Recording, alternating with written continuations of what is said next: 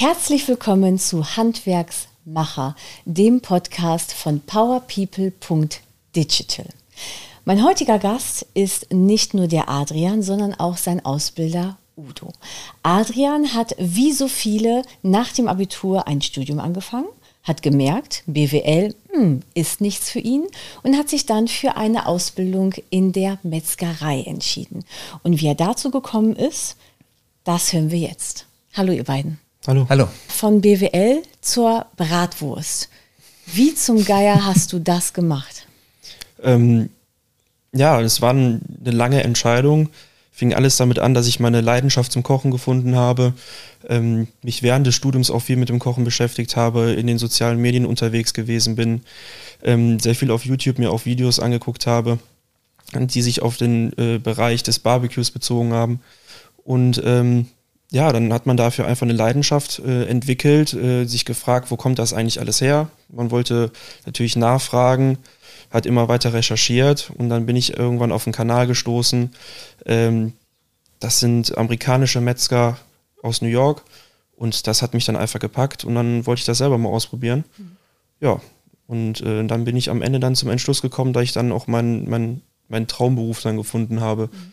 Nach dem Beginn eines Praktikums. Aber wenn du dir schon so viele Filme angesehen hast, der Udo hat ja einen Imagefilm gedreht und darüber habt ihr euch irgendwie zusammengefügt oder wie kam die Verbindung zwischen euch beiden?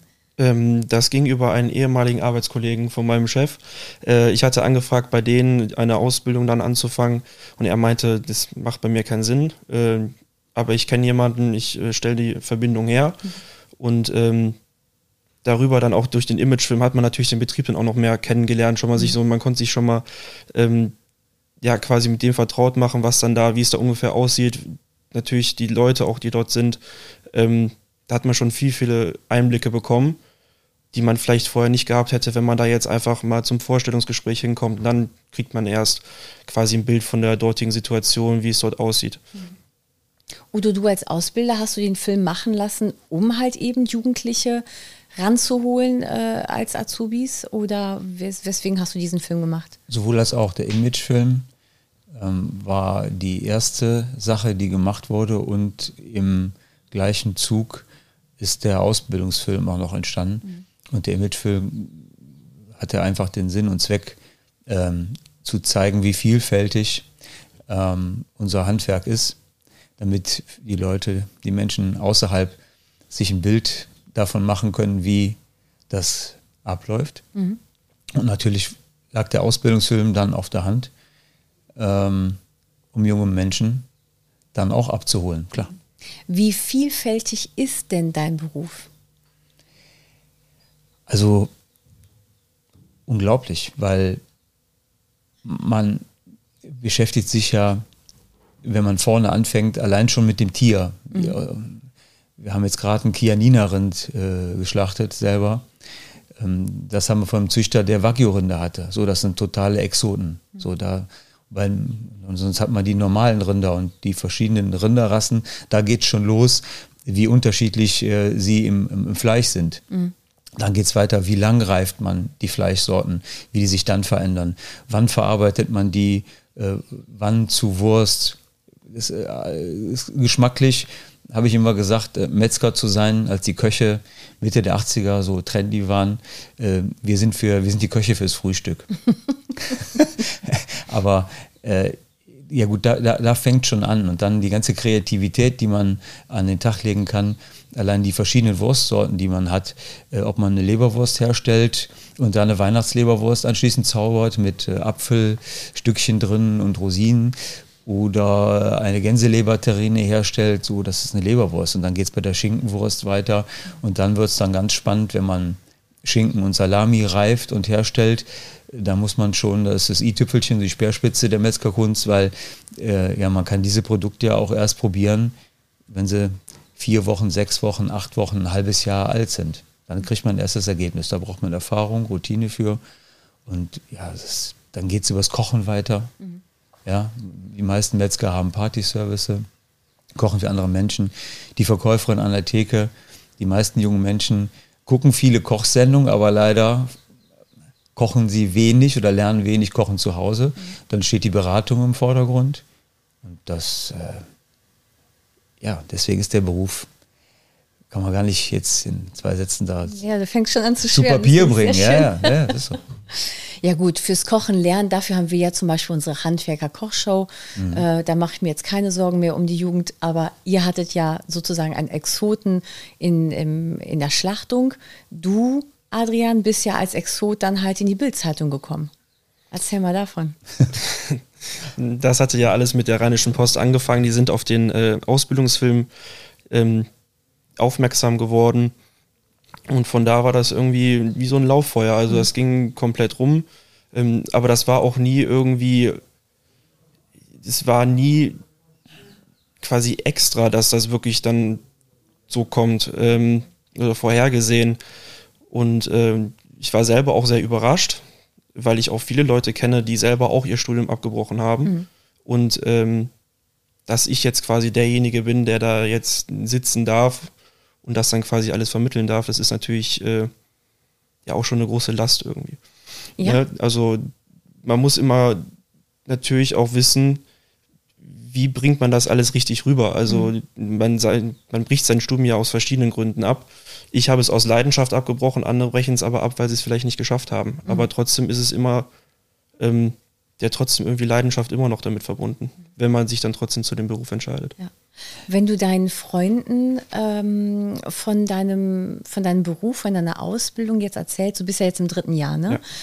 Was erzählst du da? Also was ist deine Leidenschaft und wie, wie ja, begeisterst du deine Freunde von deinem Beruf? Weil ich kann mir ganz gut vorstellen, dass viele sagen werden, was, ein Tier töten, um es dann zu essen, das ich, könnte ich nie. Also ich kenne die Gegenargumente. Ich bin selber Vegetarier, aber ich höre euch gerne zu. also ich sage ja immer, äh, Fleisch wächst nicht äh, an Bäumen. Ne? Mhm. Also wenn man Fleisch isst, muss man damit im Reinen sein, dass mhm. dafür ein Tier gestorben ist. Ja.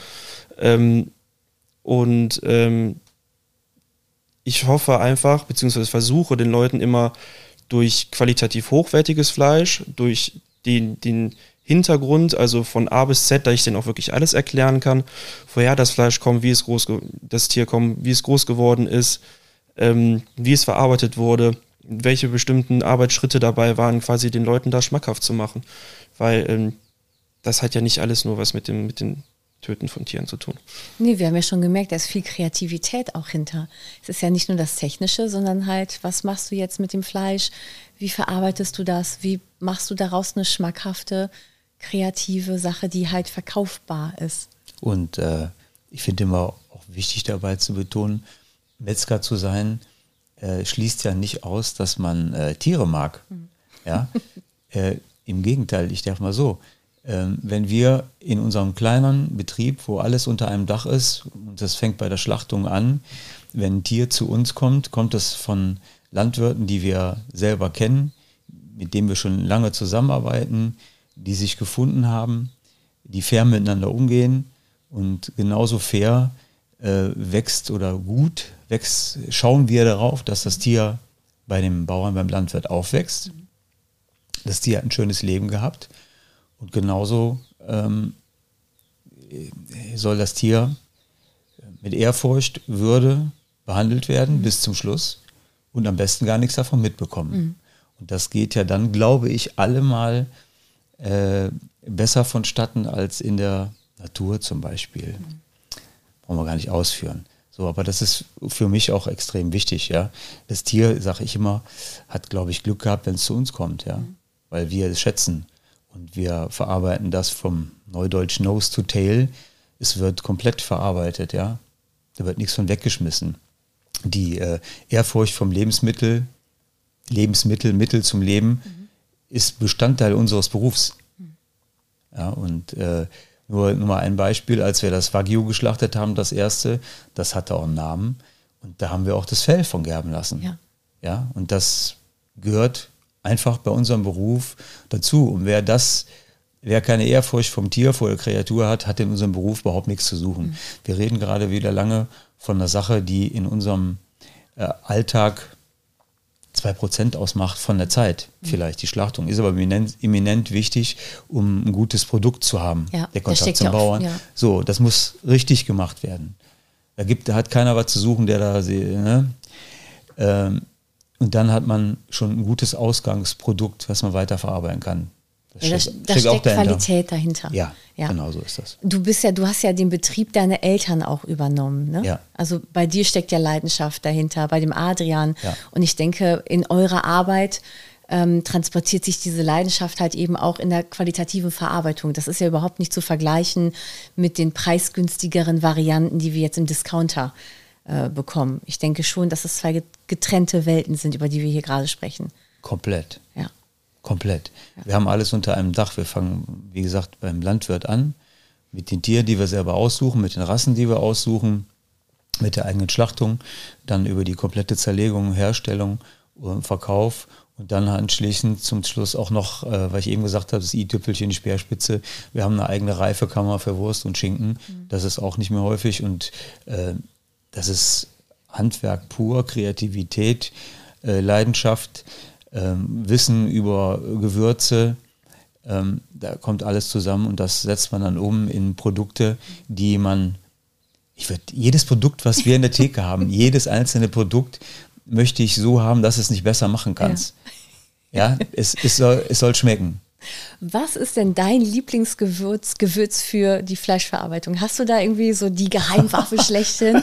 Nein. Fenchel oder Nee, nee, aber äh, bei, den, bei der Salami oder bei der, bei der, äh, bei der Salami, die Fenchel Salami finde ich extrem lecker oder eine mediterrane Salami. Eine mediterrane Salami herzustellen Mhm. in Deutschland. Ja, das ist möglich, weil Ja, in Südtirol die Schinken, die hängen mittlerweile auch nicht mehr in den Berge, Ja. äh, in den Bäumen oder, äh, sondern die werden auch in Reifekammern produziert. Und dieses Klima äh, kann man äh, nach uns holen durch diese Reifekammern und durch die Gewürze äh, kann man das alles beeinflussen. Da stellt man so das ist total lecker, eine mediterrane Salami.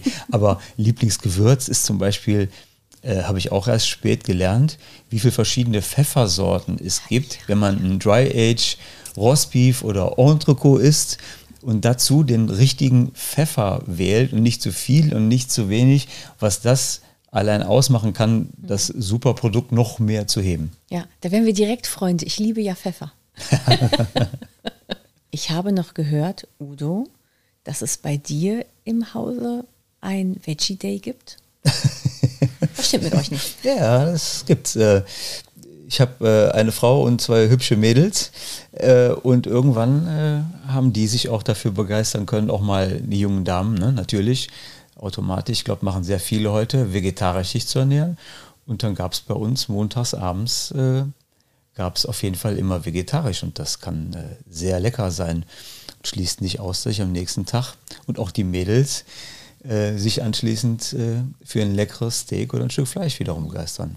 Aber du hast ja auch selber gemerkt als Sportler, dass so ein Veggie Day durchaus gut sein kann, ne? Es macht keinen Sinn als Ausdauersportler äh, den Abend vorher äh, sich ein großes Rindersteak und ein Kilo Käse äh, zerschmolzen auf einen Burger äh, zuzuführen. Ähm, da gibt es ernährungswissenschaftlich viele Sachen, die dafür sprechen, sich da mit weniger Fleisch und vegetarisch zu ernähren und Kohlenhydrate ähm, oder Eiweiß über andere Produkte dann zuzuführen, die dann bekömmlicher sind, leichter verdaulich und auch leistungsfördernder als ein, ein Kilogramm schweres Steak den Abend vom Wettkampf. Hätten wir das schon mal geklärt jetzt. Fleisch ist aber nach wie vor, und das habe ich auch ähm, in Gesprächen mit Leistungs-, mit Profisportlern rausbekommen, die verschiedene Sachen ausprobiert haben, äh, extrem gesund und in der Ernährung für mich nicht zu ersetzen. In Maßen. Richtig. Lieber ein gutes Stück Fleisch und dann weniger. Aber das propagieren die meisten Metzger, so wie ich schon lange. Weg Weise von der. Masse. Weise Worte. Weg von der Masse. Dann können wir auch die Welt damit retten. Ich hatte ähm, im Vorgespräch schon erfahren, dass ihr ja auch regelmäßig im Feinschmecker zu sehen seid mit euren Produkten. Ähm, was, was veröffentlicht ihr da? Also was äh, gibt es da für Fleischsorten oder Salami? Nein, der Feinschmecker ist ja äh, ein Magazin, was ähm, ja, für Feinschmecker da ist. Mhm. Und äh, gerade erschienen äh, die 500 besten Weingüter Deutschlands und wir waren halt ähm, dabei, als die besten Metzger Deutschlands äh, gekürt wurden. Und das äh, Charmante an der ganzen Sache finde ich, dass äh, nicht man selber eine Wurst irgendwo einschickt und die getestet wird. Das macht man das nachher bei Feinschmecker, weil das kontrollieren die auch. Man wird vom Kunden zu vorgeschlagen. Ja. So, der Kunde stimmt ab. Und da, so sind wir das erste Mal im Feinschmecker gelandet. Und 2010 hatten wir dann sogar das große Glück, ähm, beste Metzgerei Nordrhein-Westfalens gekürt zu werden. Mhm. Und da kam natürlich, natürlich wird man vom Kunden vorgeschlagen, dann äh, fragt der Feinschmecker aber verschiedene Wurstsorten ab, das Repertoire. Und als wir dann beste Metzgerei Nordrhein-Westfalens waren, waren die auch vor Ort nochmal einkaufen, haben sich davon überzeugt und dann hat man das Sternchen für den besten Metzger dann bekommen. Also die, es ist äh, Journalismus mhm. mit dem Endverbraucher zusammen, ähm, der das Ganze dann vorstellt. So, Aber, wir verkaufen da nichts, ja. sondern wir werden da vorgestellt oder sind Empfehlungen. Ja. Ist ja die beste Reputation, wenn die Kunden halt euch empfehlen, wenn die Kunden sagen, das schmeckt, das ist super. Das sehe ich auch so. Bist du bestimmt stolz drauf. Ja. da waren wir sehr stolz drauf, ja. Als kleine Fleischerei damals das zu werden, da waren wir mächtig stolz drauf, ja. ja. Und du, Adrian, worauf kannst du stolz sein? Den Handwerksberuf erlernen zu können, die Möglichkeit dafür zu haben, dann natürlich noch in so einem Betrieb gelandet zu sein, mhm. der mehrfach ausgezeichnet ist äh, und äh, natürlich auch diese ganzen Arbeitsschritte von A bis Z mitmacht. Es war mir auch sehr wichtig, in so einen Betrieb zu kommen und ähm, ja, einfach dabei sein zu können. Mhm. Wie sieht jetzt so deine Zukunft aus nach deiner Ausbildung? Nach der Ausbildung werde ich mich an den Meister ranklemmen und ähm, von da aus versuche ich einfach rumzukommen, verschiedene Betriebe mal abzuklappern, immer was dazu zu lernen, äh, auch in andere Regionen Deutschland zu kommen, Deutschlands zu kommen. Ähm, ja, doch. Ja, schön. Dann wünsche ich euch erstmal immer eine leckere Wurst, nette Kunden, dir alles Gute für äh, deinen weiteren Lebenslauf und sag schon mal Dankeschön für das nette, leckere Gespräch. ja, wir sagen aus. Herzlichen Dank. Vielen Dank. Ja, und wenn ihr jetzt auch von Leidenschaft und Handwerk mehr erfahren wollt, dann abonniert einfach diesen Kanal und dann fahrt ihr auch mehr über Handwerken, Kochen und was es sonst noch alles bei uns in der Branche gibt. Bis zum nächsten Mal.